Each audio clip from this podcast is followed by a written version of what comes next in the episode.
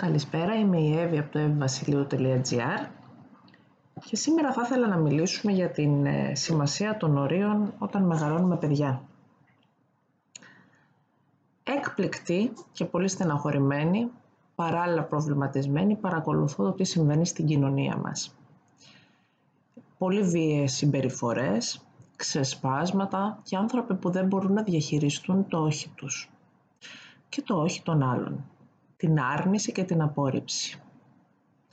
Και εγώ σήμερα σαν μητέρα αγοριών και κοριτσιών έρχομαι να καταθέσω την εμπειρία μου και ως ψυχολόγος τη συμβουλή μου.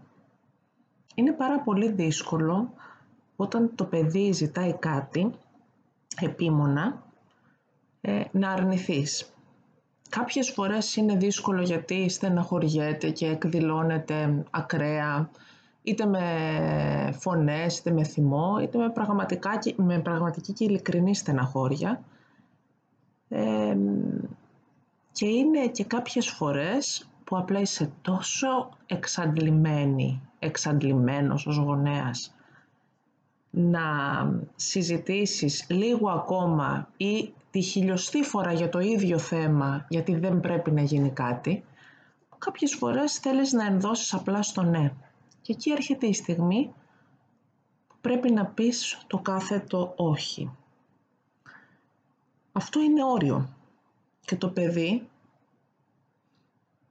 πρέπει με κάποιο τρόπο να μάθει να το διαχειρίζεται. Ξανέρχεται το κομμάτι της μαμάς και λέω πόσο στεναχωριέμαι όταν βλέπω τα παιδιά μου να απογοητεύονται.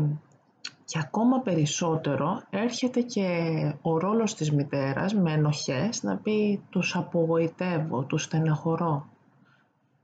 Σήμερα λοιπόν σαν ψυχολόγος θα σου πω δεν τους απογοητεύω, δεν τους στεναχωρώ, τους εκπαιδεύω.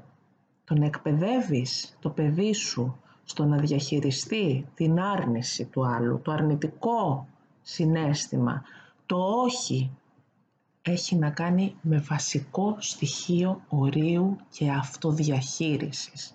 Το να ρυθμιστεί το παιδί μόνο του, να ρυθμίσει το θυμό του, την απογοήτευσή του. Και ναι, δύσκολα είναι να το παρακολουθείς όλο αυτό σαν γονιός. Όμως έχουμε χρέος σαν άνθρωποι τα παιδιά μας να τα παραδώσουμε στην κοινωνία ανθρώπους, χρήσιμους για τον εαυτό τους, χρήσιμους και για τους άλλους. Σιγά σιγά μετατρεπόμαστε αισθάνομαι σε κοινωνία θηρίων.